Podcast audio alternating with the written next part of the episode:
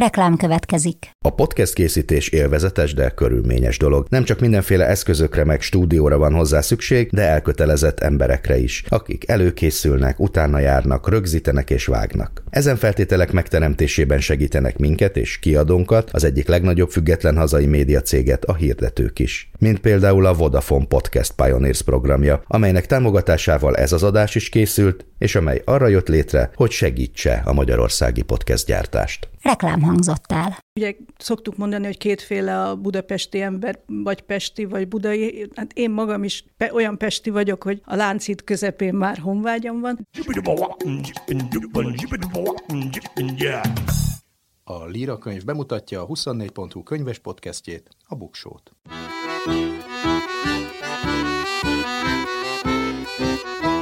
Ez itt a Buksó, olvasásról, könyvekről, mindenféle jóról. Én Nyári Krisztián vagyok.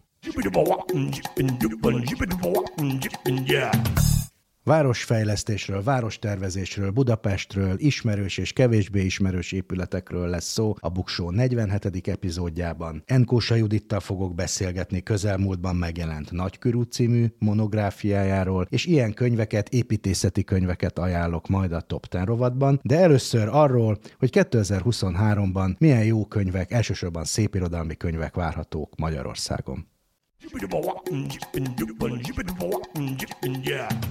Száz év magány.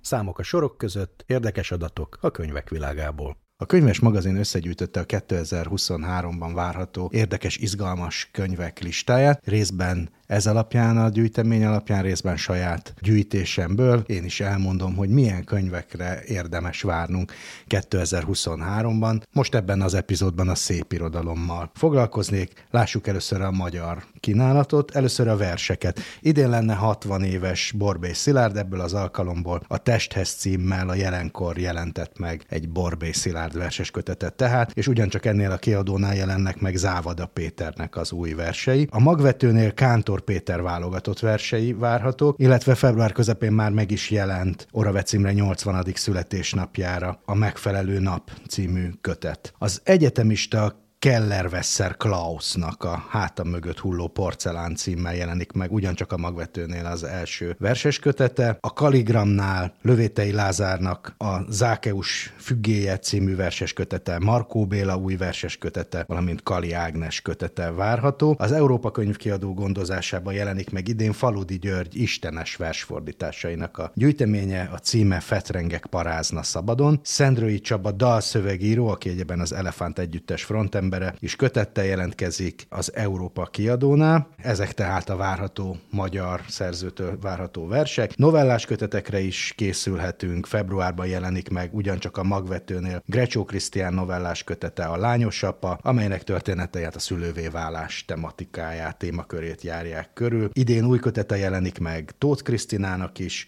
amely az elmúlt években született hosszabb elbeszéléseket és rövidebb tárcanovellákat egyaránt tartalmaz majd szintén a magvető gondozásában. Az Ateneumnál idén két Vámos Miklós kötet is várható. A visszavonat február elején már meg is jelent, és egy, ebben egy dupla kisregény és novellák vannak, és egy, egy másik kötettel is, egy regényel is jelentkezik majd a szerző. A jelenkornál pedig Jászberényi Sándor új novellái várhatók. És akkor a regényeket is nézzük meg. Ugyancsak a jelenkornál Tompa Andrea szintén új regényel jelentkezik. A magvetőnél jelenik meg Krusovszki Dénes második regénye Idegen fények címmel, és ugyancsak idén várható a Margó díjra jelölt Puskás Panninak a Megmenteni bárkit három nő életét nyomon követő regénye. A Helikon Vérrel szemben címmel adja ki Porosz Péter kötetét, amelyről annyit lehet tudni, hogy egy kémregény lesz. Új regénye jelentkezik idén a Libri gondozásában Slavicek Judit és Szentesi Éva is, mindkettő a Librinél. A Jaffánál folytatódik Bauer Barbara találkozások című kisregény sorozata jön a második része, és új regénye lesz Mörk Leonorának is. A Kaligramnál megjelenő regények közül Kácsor Zsoltnak a Pokolba, Pokoljárás bipoláriába című könyvét emelném ki, vagy Gyorsvai Andrásnak a Két őszi nap Újpesten, vagy például Lugosi Viktóriának a Tekintet nélkül című kötetét, és jön Kerékgyártó István új regénye is. És itt a regények között akkor még egyszer megemlíteném Vámos Miklósnak a könyvét az Aténeumnál a Karcsú könyvek sorozatban jelenik meg, Teendők halálom után címmel. Egy történelmi családregény jelenik meg ugyancsak az Aténeumnál Iglódi Csaba, Dréher szimfónia és a Dréher család négy generációjának történetét meséli el, és szintén az Aténeumnál várható Fini Petra új könyve a címe Ultramarin. Az Et Ampersand kiadónál jelenik majd meg Jónás Tamás kívülálló című regénye, amelyből a szerző a Facebook oldalán már részleteket is közölt. A Szkolár pedig egy első könyvest ad ki Vái Nagy Erika Tört Arany című regénye,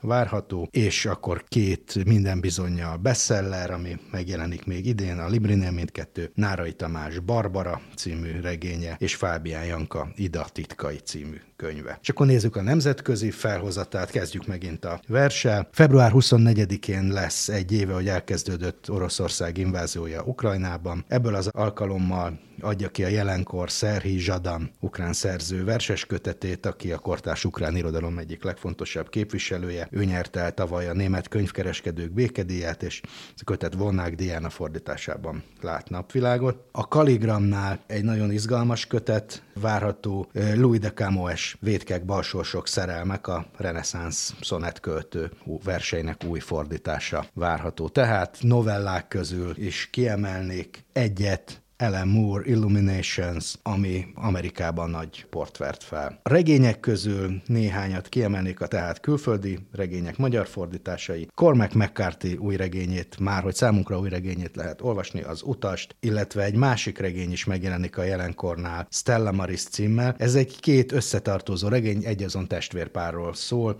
a történetük összekapcsolódik, és a kötet a szerző júliusi születésnapjához igazítva jelenik majd meg, ugyanis idén 90 50 éves Cormac McCarthy. Bret Easton Ellis, The Shards, talán szilánkokként lehet fordítani, még nincs magyar címe. Egy önéletrajzi autofikciós regényről van szó, egy fiktív memoár Ellis utolsó évéről. A könyv a Helikon kiadó gondozásában jelenik meg.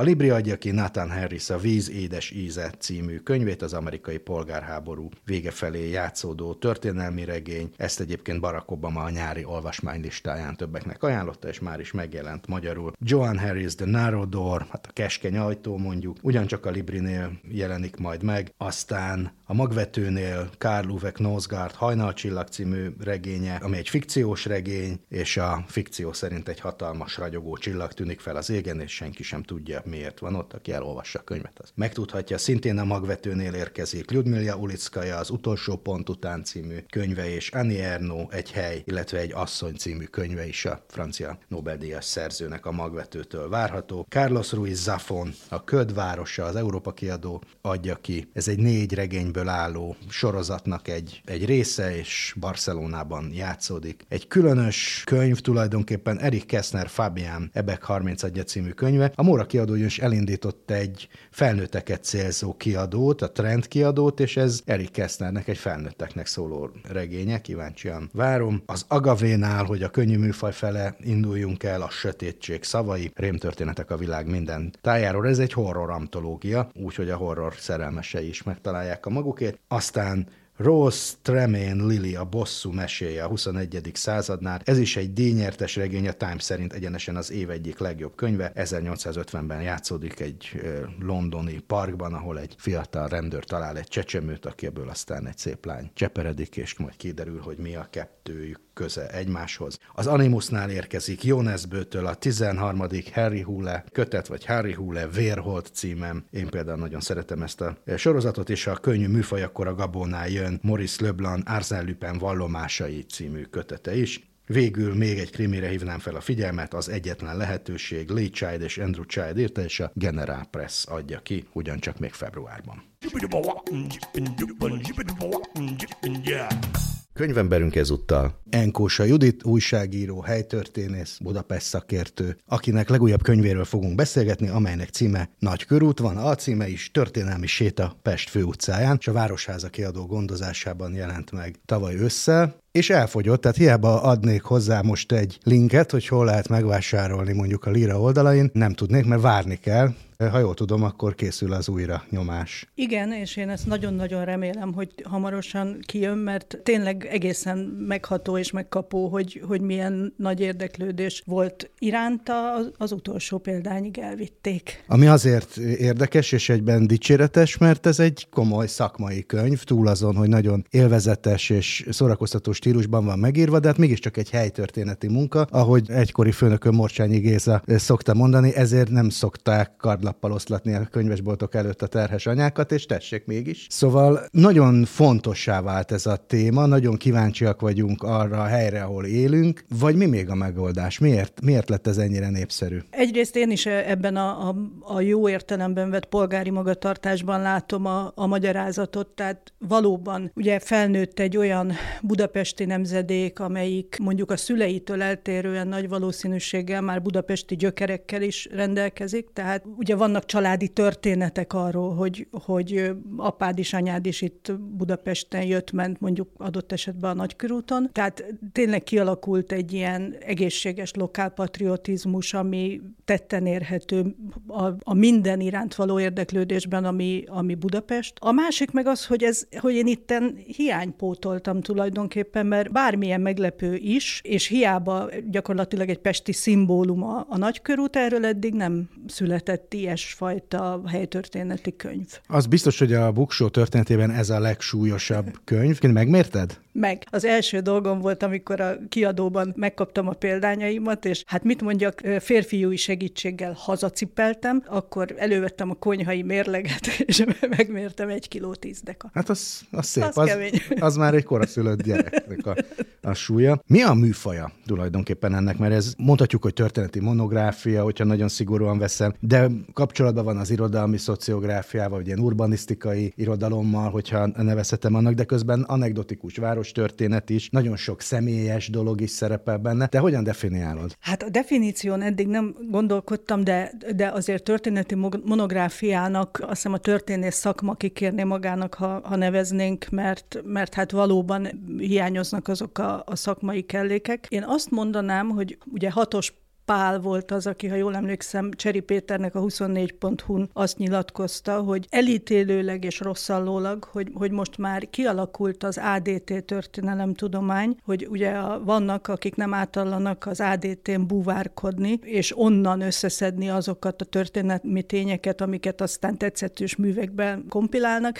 úgyhogy nevezzük ezt ilyen ADT monográfiát. Ugye az ADT más nem az Igen. adatbázist jelenti, ami, ami hát tényleg egy kincs és egy, egy csoda, és mindenkit bíztatok, hogy, Én hogy is. ADT, kompiláljon ADT történeteket, mert akár családtörténetet, vagy, vagy bármit. És hogyha nem pusztán a, erre az adatbázisra támaszkodva azért tényleg nem teljes egy monográfia megalapozottsága, de enélkül ma már nagyon száraz, és, és talán nem is nevezhető teljesnek, hiszen ez a teljes magyar sajtó adatbázisa az elmúlt 250 évben, ami magyarul megjelent újságban, szinte mind elérhető. Neked mi a személyes kötődésed a nagykörúthoz? Hát, hogy ott születtem, meg már az anyukám is ott született. Az a helyzet, hogy az én nagyszüleim, akik kőbányaiak voltak egyébként, a dédapám, ő a kőbányai Szent László templomnak volt az egyházi karnagya és tanító volt kőbányán.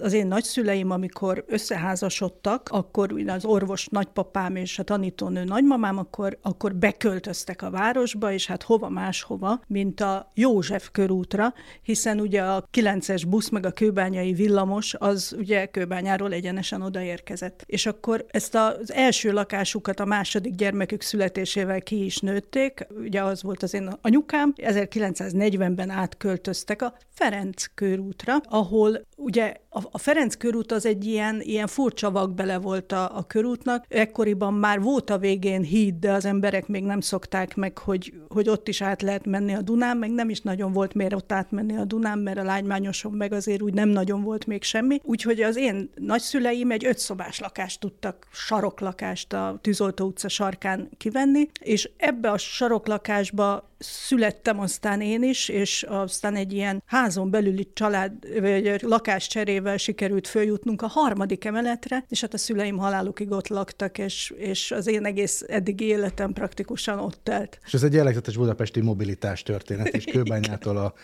a harmadik, a egészen a Ferenc körúti harmadik emeletig. Azon gondolkodtam, hogy létezik olyan, hogy körúti identitás, mert ezt ilyen pejoratíven szokták mondani, hogy van a nagykörúton belüli ember, meg a nagykörúton kívüli, tulajdonképpen az egész ország, a nagykörúton kívüli, kivéve ezt a picike részt, mert az identitás az talán kerületekhez, vagy ilyen városnegyedekhez kötődik, de hogy egy József körúti az érezze valami közösséget egy Szent István körútival vajon? Ez egy nagyon érdekes kérdés. Azt hiszem, hogy pont annyi minden választja el a Szent István körútit a Ferenc körútitól, mint a Franzstadtot a, a Lipótvárostól, de mégis úgy van az, hogy, hogy aki az életét, vagy az életének meghatározó szakaszát a, a körúthoz közel, a körút nyomvonalán, a körúton gyakran közlekedve élte le, annak, annak személyes kötődése van. Tehát a minap egy nagyon kedves barátommal, aki egyébként az új Lipótvárosban nőtt föl, elkezdtünk így a nagykörútról beszélgetni, és akkor azt mondta, hogy de most azonnal sorolt föl az összes mozit. És akkor így elkezdtük délről északra,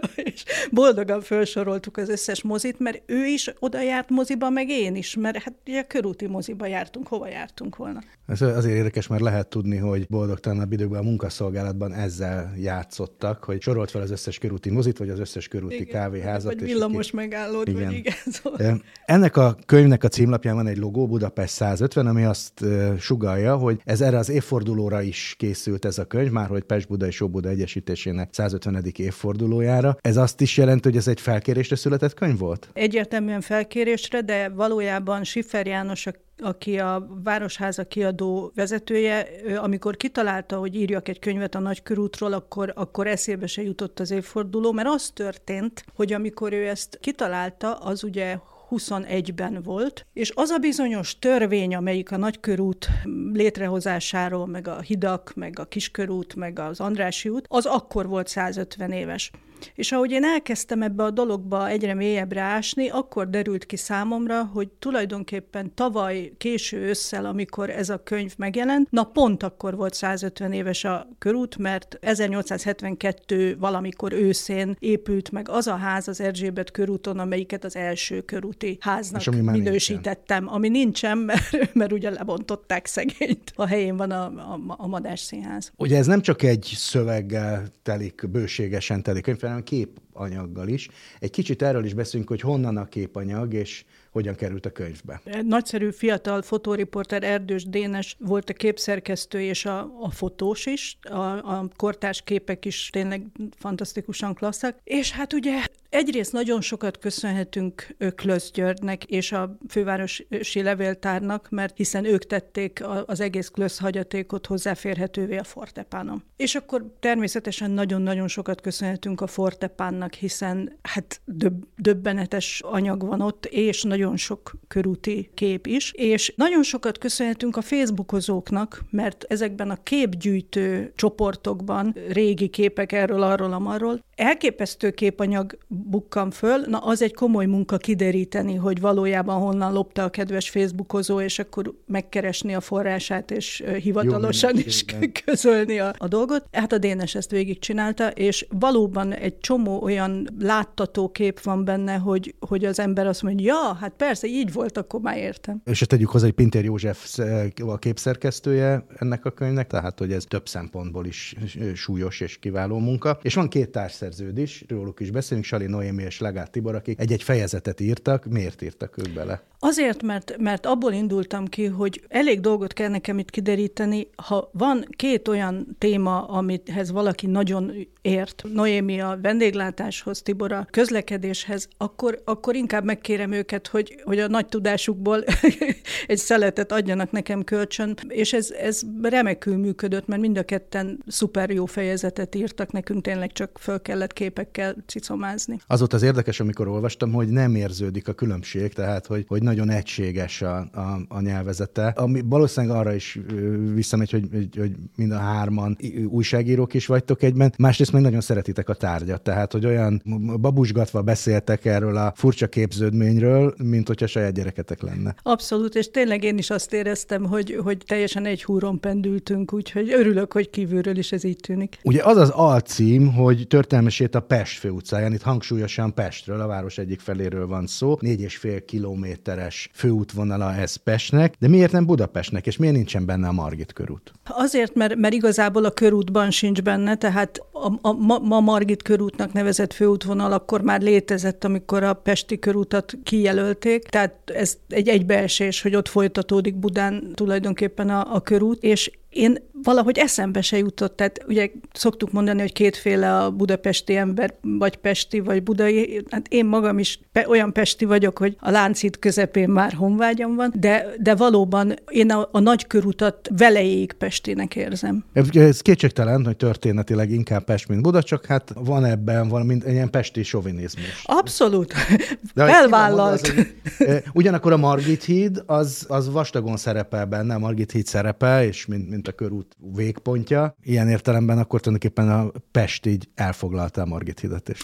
hát igen, igen, igen. Az egész Margit híd egyébként tényleg egy csoda, tehát ahogy ugye a, a kortársak leírják, amikor elkészült a Margit híd, hogy, hogy eleinte még hídvámot se szedtek, mert nem volt kitől, mert egész egyszerűen nem ment ott át senki. Ebből érthetjük meg, hogy milyen döbbenetes vállalkozás volt ez, hogy, hogy egész egyszerűen a semmiből elindítani egy, egy útvonalat, azt gondolva, hogy, hogy abban az ütemben, ahogy ma ez a város fejlődik, igenis itt belátható időn belül város lesz. És így lett. A kortársaknak mondjuk azért ez nem lehetett egy, egy annyira egyértelmű dolog, mert hát azért eltelt ott 10-20 év, amíg, amíg a, a mai Szent István körút valóban körúti képet kezdett ölteni, de a történelmi léptékkel pikpak történt ez az egész. Igen, ez az is, azt is, az is, azt is megmagyarázza, hogy ez mennyire futurisztikus elképzelés volt, hogy ugye olvasmányi élményekből sokaknak előkerülhet Rejter Ferenc csatornaterv, hogy volt olyan elképzelés, hogy ott egyszerűen egy hajózható, vagy hát csónakázható csatorna legyen, mert hát a város szélén most nem mindegy, hogy útépül vagy csatorna, tehát hogy ez valaha tényleg a külváros volt. Abszolút, sőt, hát a Rejter a csatornát is úgy jelölte ki, illetve aztán gyakorlatilag azon a nyomvonalon valósult meg a körút, hogy, hogy lehetőleg ne, ne kelljen városi területet pusztítani. Tehát annyira külváros volt, hogy ólak, meg gyümölcsösök, meg veteményesek ház alig esett a, a kijelöléskor. Aztán amire elkezdték, meg rendesen csinálták, addigra nő nőtt ott néhány ház, de azért így sem volt olyan léptékű ez, mint amikor a belvárost megszüntették, hogy azt mondták, hogy akkor itt legyen egy híd, és arról vezessen le út, meg itt is legyenek utak, és akkor fogtak egy egész városrészt, és ledarálták. Tudományosan egyáltalán nem értelmezhető a kérdés, de mégis mi a középpontja, mi a főtere, vagy a fő központi területe a nagykörút? Útnak? Hát kettő van neki. Milyen igazad van, tényleg így van. Az oktogon az egyik központ, a másik meg egyértelműen a Blaha tér. Tehát tulajdonképpen ez egy olyan érdekes főútvonal, hogy, hogy, hogy nincs egy olyan középpontja, mint ahogy az Andrási útnak a, az, az oktogon egyértelműen a centruma. Itt szerintem ez a kettő teljesen egyenrangú. Majd beszéljünk ezekről a kiemelt terekről, amik hát a legfontosabb, hogy mondják, landmarkjait tartalmazzák ennek, de az oktogon az azért is kiemelt helyszín, ahogy írod, mert hogy olyan lett volna, a nagykörút, hogyha minden a tervek szerint halad. Először is kinek a tervei szerint, és miért nem halad te szerint az építkezés? A tervek ugye azok is többfélék. Egyrészt a, a nyomvonal, ahogy mondtam, ez, ez, ezen dolgozott maga Rejter Ferenc is, mielőtt szegényként elhunyt, illetve Lechner Lajos volt a másik, aki a fővárosi közmunkatanács berkein belül azt, hogy, hogy centiről centire, hogy, hogy haladjon ez az út. Ott ugye mindenféle tulajdonosokkal meg kellett vívni, hogy az ő kis telkükön akkor mennyi legyen az út, mennyi legyen a telek. Ezt úgy kell kezdeni, mint ma egy m 0 körgyűrű Abszolút, abszolút. Tehát egy, egy, egy olyan területbe vágták ezt bele, ahol tulajdonok voltak. Na most az, hogy ez az egész hogy nézzen ki, arra viszont nem volt semmiféle ilyen előre elképzelt terv, illetve a korízlés volt. És mivel a 1870-es években, amikor kijelölték a nyomvonalat, illetve megépült néhány ház, és, és különösen az, az oktogonnak a négy háza, akkor a, a korizlés ez volt, ez a letisztult, higgadt, igen, igen. És ha akkor nem jön a, a válság, akkor ugyanebben a tempóban ilyen házak épültek volna a, körút mentén is. Ám de történt, ami történt, leállt az, az egész építkezés, és akkor a fővárosi közmunkatanácsnak döntenie kellett, hogy, hogy, hogy hol ösztönözze inkább a még meglévő erőt, hogy, hogy építsen, és ők az Andrási utat választották értelemszerűen, mert azért mégiscsak az volt a sugárút, amelyik összeköti a belvárost a ligettel, és akkor örüljünk neki. És nem véletlen, hogy az Andrási útnak ez a belső szakasza, amit aztán úgy nagy nehezen nyögve nyelve a 80-as években, 80-as évek elején kiizzadt magából a város, az, az ugyanaz a stílus, mint a, az oktogon. De mire a körút elkezdett épülni a 80-as évek második felébe, addigra a polgári ízlés már, már ez a sokkal eklektikusabb, sokkal díszesebb, palota homlokzatok egymás mellett, és még véletlenül se hasonlítsanak egymásra, és ezért van az, hogy ez egészen más lett jellegében, mint a, az Andrási út. Célzó rá a könyvben, hogy ezt a párizsias város tervezést, vagy ezt az elképzelést, ezt akár maga Andrási Gyula hozhatta magával, hogy körutak és sugárutak alapján szerveződjön a város, és akkor az analógia mentén akkor a Grand Boulevard lenne a nagy körút, és a Champs-Élysées pedig, a, pedig az Andrási út. Ez jöhetett Andrásitól, vagy? Én úgy érzem, hogy az, hogy, hogy amikor ő miniszterelnökként hivatalba lépett, és gyakorlatilag utána jelenik meg derültékből villámcsapásként ez az egész koncepció, hogy lehetetlennek tartom, hogy ne lett volna valami fajta olyan egyértelműen felső akarat, hogy na, fiúk, csináljunk valamit, és az legyen valami ilyen. Aztán azt Természetesen nem gondolom, hogy a továbbiakban neki ehhez bármi közelet volna, de benne volt a korszellemben az, hogy nekünk európainak kell most már kinéznünk. Tehát itt van ez a kicsit poros, elmaradt vidékies Pest, és akkor, akkor ugye a bécsieknek bezzeg van ringjük, Párizs milyen gyönyörűen megújult, és, és akkor, akkor legyünk mi is ilyen európai város. És hát ezt ki mások hozták volna, mint azok, akik 48 után némi emigrációból kifolyólag látták, hogy hogy, hogy, hogy néz ki Európa. Igen, hát ugye Andrási Gyula volt a szép akasztott, aki Párizsban Igen. ezt a az időt, és hát egyben a, a kor férfidája is volt. Minden esetre ez nagyon egységes elvek szerint épült volna, de ahogy mondtad, abban jellegzetesen magyar történet, hogy ez megakadt, és Igen. az eredeti tervekhez képest majd két évtizeddel épült ki tulajdonképpen a nagykörút. Hát ilyet a budapesti városfejlődésben nem egy példát látunk. A 50-es években elindult metróépítés is Igen. 20 évre megtorpant. A négyes metró történetét ismerjük, vagy a Hungária körgyűrű befejezése, az is körül körülbelül ilyen, ilyen 10-15 éves mondta, lukakkal zajlott. Tehát, hogy tulajdonképpen ez a, ahogy a dolgok mennek Magyarországon, tehát ennek megfelelően épült ez ki. Azt is írott, hogy a Baros utcán például volt egy olyan darabja, ahol három háznyi nagykörút, és utána pedig hát ilyen vadregényes vidéki parasztházak, meg, meg disznóolak szegélyezték. Az, azt a három házat úgy hirdették a, a, a korabeli apró hirdetésekbe, ugye ez a József körút és a Baros utca között egyébként ha valaki elmegy, és ezzel a szemmel nézi, akkor rögtön azt mondja, hogy jé, tényleg, mert, mert Andrási utasan néz ki. Polgári változat, de egyértelműen az a formavilág. És úgy hirdették a valamelyik lakást ott az 1870-es évek közepén, hogy gyönyörű budai kilátással. Mert hogy előtte nem volt semmi az ég a világon, ott a, a, a és primán lehetett látni mindent. És erős volt a levegő, mert ugye a környéken meg még voltak ilyen tehénistállók. Ami nekem, vagy engem nagyon elgondolkodtatott, sok ilyen volt, de például az, hogy azt mondod, hogy a, tulajdonképpen a külföldi befektetők építették azon keresztül, hogy, hogy ők finanszírozták bizonyos értelemben, mert hogy a költségek kétharmadát a pesti bankok által kibocsátott zálogleveleken, talán kötvényeknek nevezhetnénk, keresztül finanszírozták francia, olasz, holland, nem tudom én milyen külföldiek ez csak akkor történhet így, hogyha ha bíznak abban, hogy itt ide perspektívikus befektetni ennek a városnak a fejlődésébe. Tehát ez benne volt a levegőben, hogy itt egy robbanásszerű fejlődés elején járunk, vagy a közepén?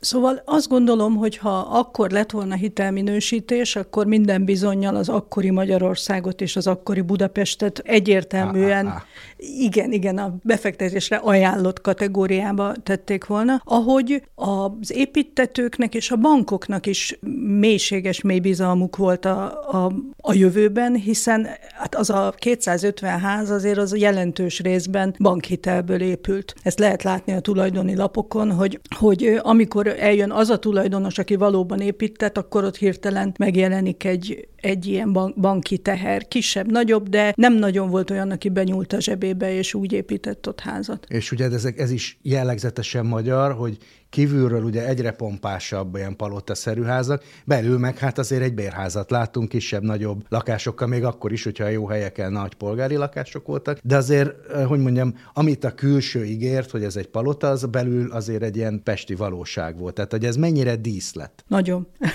Nagyon, de azon akkoriban ezen senki nem akadt fönn. Ha a külvárosok felé elindulunk a nagykörútról, ott ugyanezek a díszletek vannak. Egészen elképesztő elképesztő ez az eklektikus városszövet, hogy, hogy a házak külleme nem nagyon különbözik egymástól, a belleme különbözik, hogy, hogy azért a körúton ott ö, ilyen külső vécés lakás, azért az nem volt jellemző, voltak ilyen házak is, de nem volt jellemző, és akkor, hogy a mellékutcákba haladunk, akkor ugye egyre silányabbak a, a maguk a lakások, egyre kisebbek, egyre Ezért egy szobakonyhásabbak. lakásban még van cselédszoba, hiszen cseléd is volt. Hát hogyne, hogyne, hát a, a, a cseléd az tényleg elengedhet elengedhetetlen része volt a, a háztartásnak, tehát még az ilyen két szoba konyhás lakásokban is volt cseléd, csak esetleg nem látjuk a cselédszobát, mert a nyomorult a, a konyhába lakott. Úgy. Igen, hát ahogy az édesannában is a konyhában Igen. lakott a cseléd, és engem például nagyon meglepett, hogy még ennek ellenére, hogy ez egy díszlet, vagy talán a díszlet részeként szőnyeg ment a lépcsőházban. Mert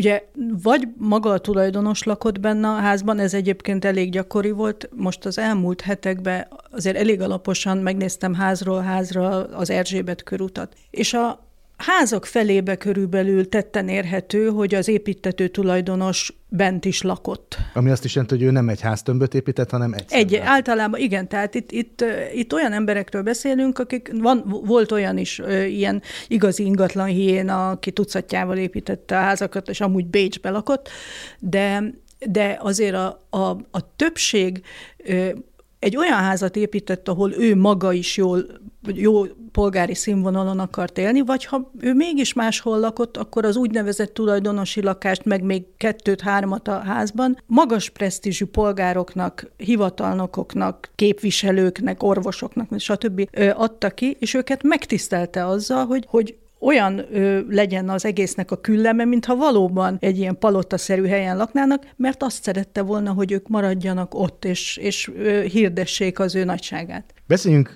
az oktogonról már beszéltünk, négy ilyen jellegzetes teréről a, a nagykörútnak, ami egyben fel is szabdalja. Ugye ott van a nyugati tér, ami azért érdekes, mert igazából ma már ez nem egy tér, másrészt viszont mégiscsak ez volt a kezdetektől a város kapuja, hát ott állt az indóház, éppenséggel bontani kellett, hogy elférjen a, a nagykörút, és ahogy írod ennek a történetét a 20. századik, hogy ott volt az az óra, a torony, ami alatt lehetett találkozni, azt nem tudtam, hogy ez banántorony. Banán, bizony. Akkor volt ez már berlini tér is, nyugati tér is. Ez, ez, ez egy, egyfajta városkapu. Tehát akik ide megérkeztek Budapestre, azok nagyobb, nagy eséllyel itt látták először a város, meg ezt az épülő, vagy már megépült bulvárt. Abszolút. Ugye valóban az eredeti indóháznak is az volt a, a felosztása, hogy ugye aki a, a város belseje felől jött, az érkezett az, a, az, az indulási oldalra, és aki meg, megérkezett vidékről és leszállt a vonatról, az ugye a Váci úti oldalon ér, érkezett meg a, az érkezési oldalra. Onnan egyenesen ugye szívta őt be magával, maga, magával a város, egészen így a, a, a belváros irányába. És ez, ez akármi történt, ez egy, ez egy hihetetlen nyüzsgő közlekedési csomópont volt, ami térként valószínűleg nem igazán funkcionált soha, amit mi se bizonyít jobban, mint például az, hogy ugye fölépült ez a egészen furcsa formájú bevásárlóközpont, illetve irodaház, tehát ez a skála, vagy igen, igen, nyugati skálana sikerült kinyögnöm. Tehát Ugye azt úgy találták ki, hogy, hogy ott legyen egy olyan terasz, amelyik, amelyik vendéglátást szolgál, és ahonnan az emberek nézik a, a nyüzsgő forgatagot, és ahova gyalog is át lehet menni a, a nyugati pályaudvarról, és ebből abszolút nem lett semmi, mert az emberek itt nem nézelődni akartak, meg toporogni, hanem közlekedni, jönni, menni. Igen, és hát tulajdonképpen ennek köszönhető, hogy ott egy felüljárón beengedték az autópályát aztán. Hát igen, igen, szóval az, ez mondjuk a, a, a boldog 60-as, 70-es évek közlekedés tervezésének ez szerintem egy, egy megbocsátatatlan katasztrófája, hogy, hogy minden autópályát és minden komolyabb nagyforgalmú utat azt, azt praktikusan ráeresztettek a nagykörútra, ahelyett, hogy, hogy azon is gondolkoztak volna, hogy, hogy valami fajta tehermentesítő útvonalat. És ez ugye összefügg létre. azzal, hogy, hogy a nagykörút, aminek a kereskedelmi jellege az meghatározó volt, hát majd száz éven keresztül, az elvesztette ezt a kereskedelmi funkcióját teljesen. Ahogy mondott, lényegében minden házban volt valami kereskedelmi egység ezen a négy és fél kilométeren, hát tulajdonképpen egy, egy hosszan elfektetett plázája volt ez a kornak, hogyha jól értem. Abszolút így volt, és valóban azok a, a kivételes házak, amelyeknek nincs az, az aljában üzlet, látható, hogy néhány tulajdonos még rá is játszott a palota jellegre azzal, hogy, hogy, hogy nem terveztetett boltot a, a ház aljába, tehát hogy valóban úgy nézzen ki, mint ez egy ilyen kis kincses doboz lenne, aztán persze hátul ott van a gang, meg minden, ahogy kell. De, de ez a fajta kereskedelmi funkció, ez, ez tényleg a 90-es évekig spontán is élt, mert hát én emlékszem, hogy, hogy az én gyerekkoromban az, az természetes volt, hogy minden kapuajban volt valami butik, vagy trafik, vagy valami egyéb ikkel végződő dolog, mert mindenki tudta, hogy aki, aki valamit vásárolni akar, az elindul a körúton, aztán vagy sikerül neki, vagy nem, de, de valóban a kereskedelem központja volt. És akkor jöttek a valódi plázák, és akkor ez az egész dolog, mintha elvágták volna, mert, mert a vásárlóerőt kiszippantották ezekből az üzletekből. Az engem nagyon meglepett, hogy a Margit hídról nem lehetett elérni a Margit szigetet. Igen. Ennek mi volt az Azt hittem, hogy azért olyan, hogy el lehessen érni. Igazából azt hiszem, hogy, hogy a Margit sziget attól lett érdekes, hogy, hogy megszületett a, a Margit híd, illetve hogy, hogy Pest is elkezdett terjeszkedni ezen a vidéken, mert ez valóban egy olyan mindentől messzi dolog volt, hogy oda úgy elvonulni, meg szomorkodni, meg haldokolni volt, volt érdemes hát, menni. Ez egy kült, kültelekre hát, hát abszolút, hát ott, ott, ott gyár volt, óriási raktárak, malmok, fatalep, fatalep vízmű, tehát ez az, ott, ott az ég a világon semmi nem volt, ám de, hogy hogy megépült a híd, és szépen azért lassan ott, ott betelepült az a vidék, akkor hirtelen ugye kiderült, hogy hát azért ezzel a szigettel is lehetne mit kezdeni, és ugye az történt, hogy a, amikor kicserélt kicserélték, a, tehát a, a, a József Nádor féle telkeket, Palatinus telkeket kicserélték a, a szigetre, és akkor ugye városé lett a, a, a sziget, akkor egy ilyen óriási kaszinóterv szökkent szárba, mely kaszinótervből aztán egy ilyen elég nagy sundám-bundám dolog lett, de egyszerűen bekerült a köztudatba, hogy ez, ez egy üzletileg is ért, értékes terület, és ugye a, a, a szárnyhíd megépítésével ennek már nem is volt nagy akadálya, tehát akkor egyszer csak robbanásszerű fejlődésnek indult a sziget is. Meg talán az is közrejátszott ebben, hogy a, kiépült a körút, tehát megszűnt ennek a vidékies jellege, igen, ott igen. voltak a házak igen, között, igen. és egyszer csak keresni kellett a És hát ugye azzal, hogy a körút is kiépült, meg ami vonzotta magával azt, hogy tovább terjeszkedett a város, mert néhány helyen a Terész körút, Erzsébet körút, ott, ott ráadásul tulajdonképpen a, a még helyenként a mellékutcák kiépülése meg is előzte a, a, a körútét. Tehát, tehát egy olyan iszonyatos ütemi fejlődés és lakószám növekedés következett be, hogy, hogy az emberek már óhajtották a, a zöld területet. Na most ugye a, a, a liget volt erre az egyik lehetőség, a másik pedig ugye a sziget, ami a felsőbb osztályoknak volt a játszótere, hiszen belépődíj volt, amelyet csak 1910, stb. Igen, és József Attila el. És akkor egy villamossal el is juthatunk a másik főtérre, a, a Blahára, ahol ugye a, a, ott az Emke cigányazenél, meg a hatos megáll, és ott van a Nemzeti Színház, a Volt Népszínház, ami, hogyha erre az időszakra gondolok, akkor tényleg egy impozáns pesti városi főtér lehetett a, ezzel a kiemelt intézménnyel a, a közepén. Ez tényleg egy olyasmi tér volt, mint mint a színházterek ezekben az európai városokba? Ez tér volt.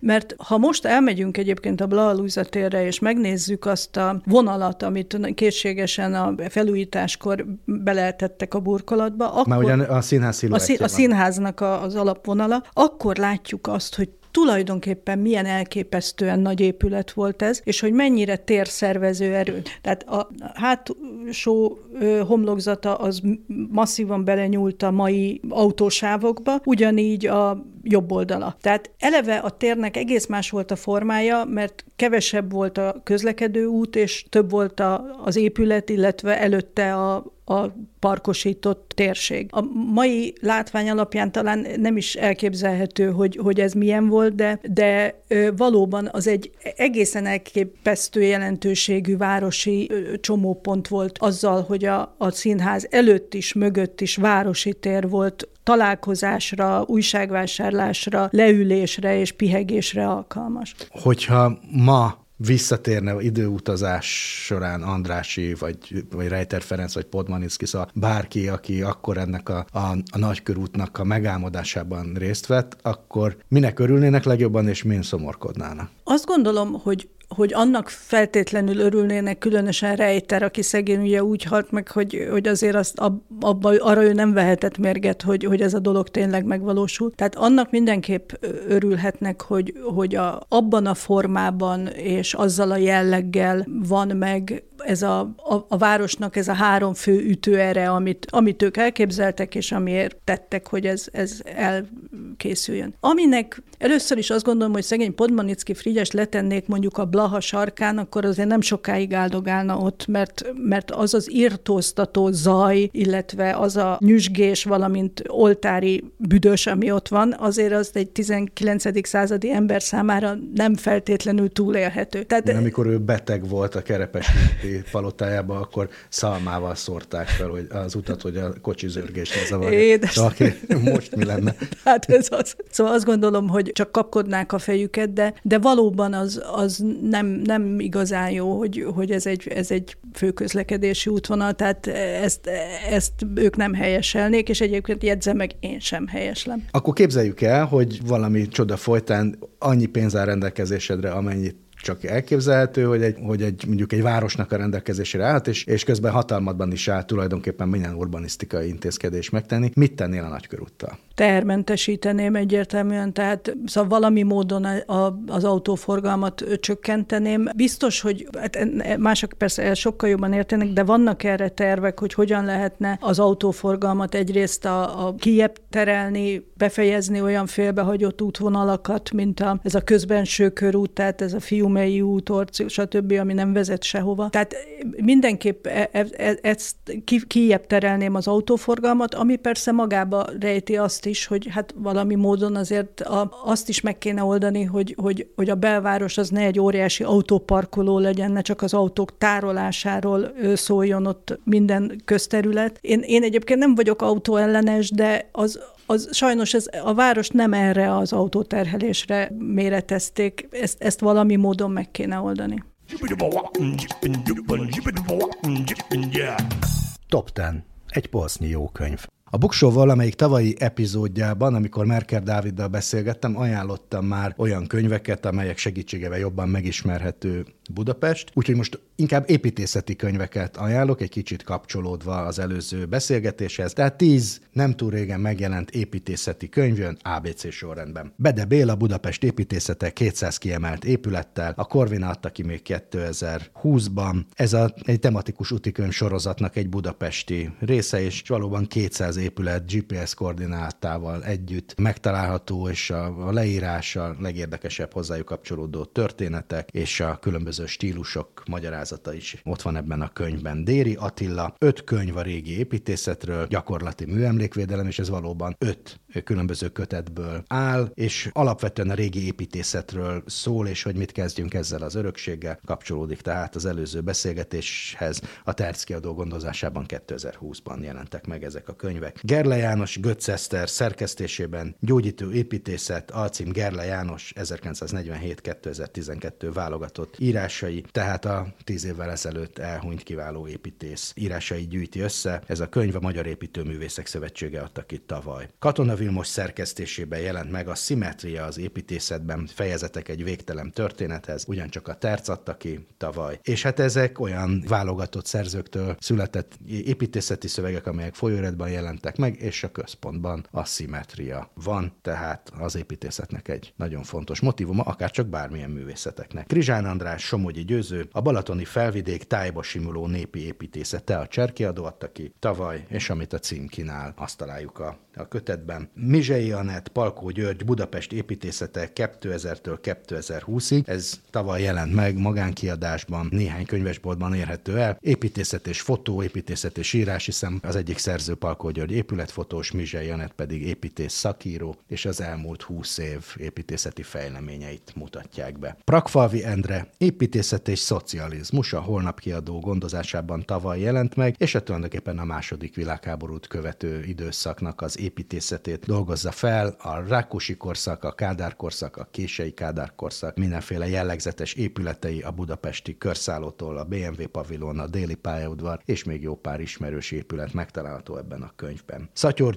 népi építészet, faépítészet a Propannónia gondozásában jelent meg tavaly, és amit a cím takar, ezt találjuk benne, fontos népi építészeti épületeket és a, e, ezek szabályszerűségeit, művészeti vonatkozásait tárgyalja a könyv. Szende András a reform reformkor művészete, építészet. A Vince kiadó adta ki idén évelején, és hát a, a klasszicizmus, mint hazánk egyik meghatározó reformkori építészeti stílusa, és az ebből kifejlődő egyéb építészeti stílusok, és ezeknek a, a meghatározó épületei szerepelnek tehát ebben a könyvben. Végül pedig Vida Péter a magyar építészet újdonságai. Az Elektra könyvkiadó adta ki 2021-ben, tehát itt nem a régi, hanem az új épületekkel találkozhatunk.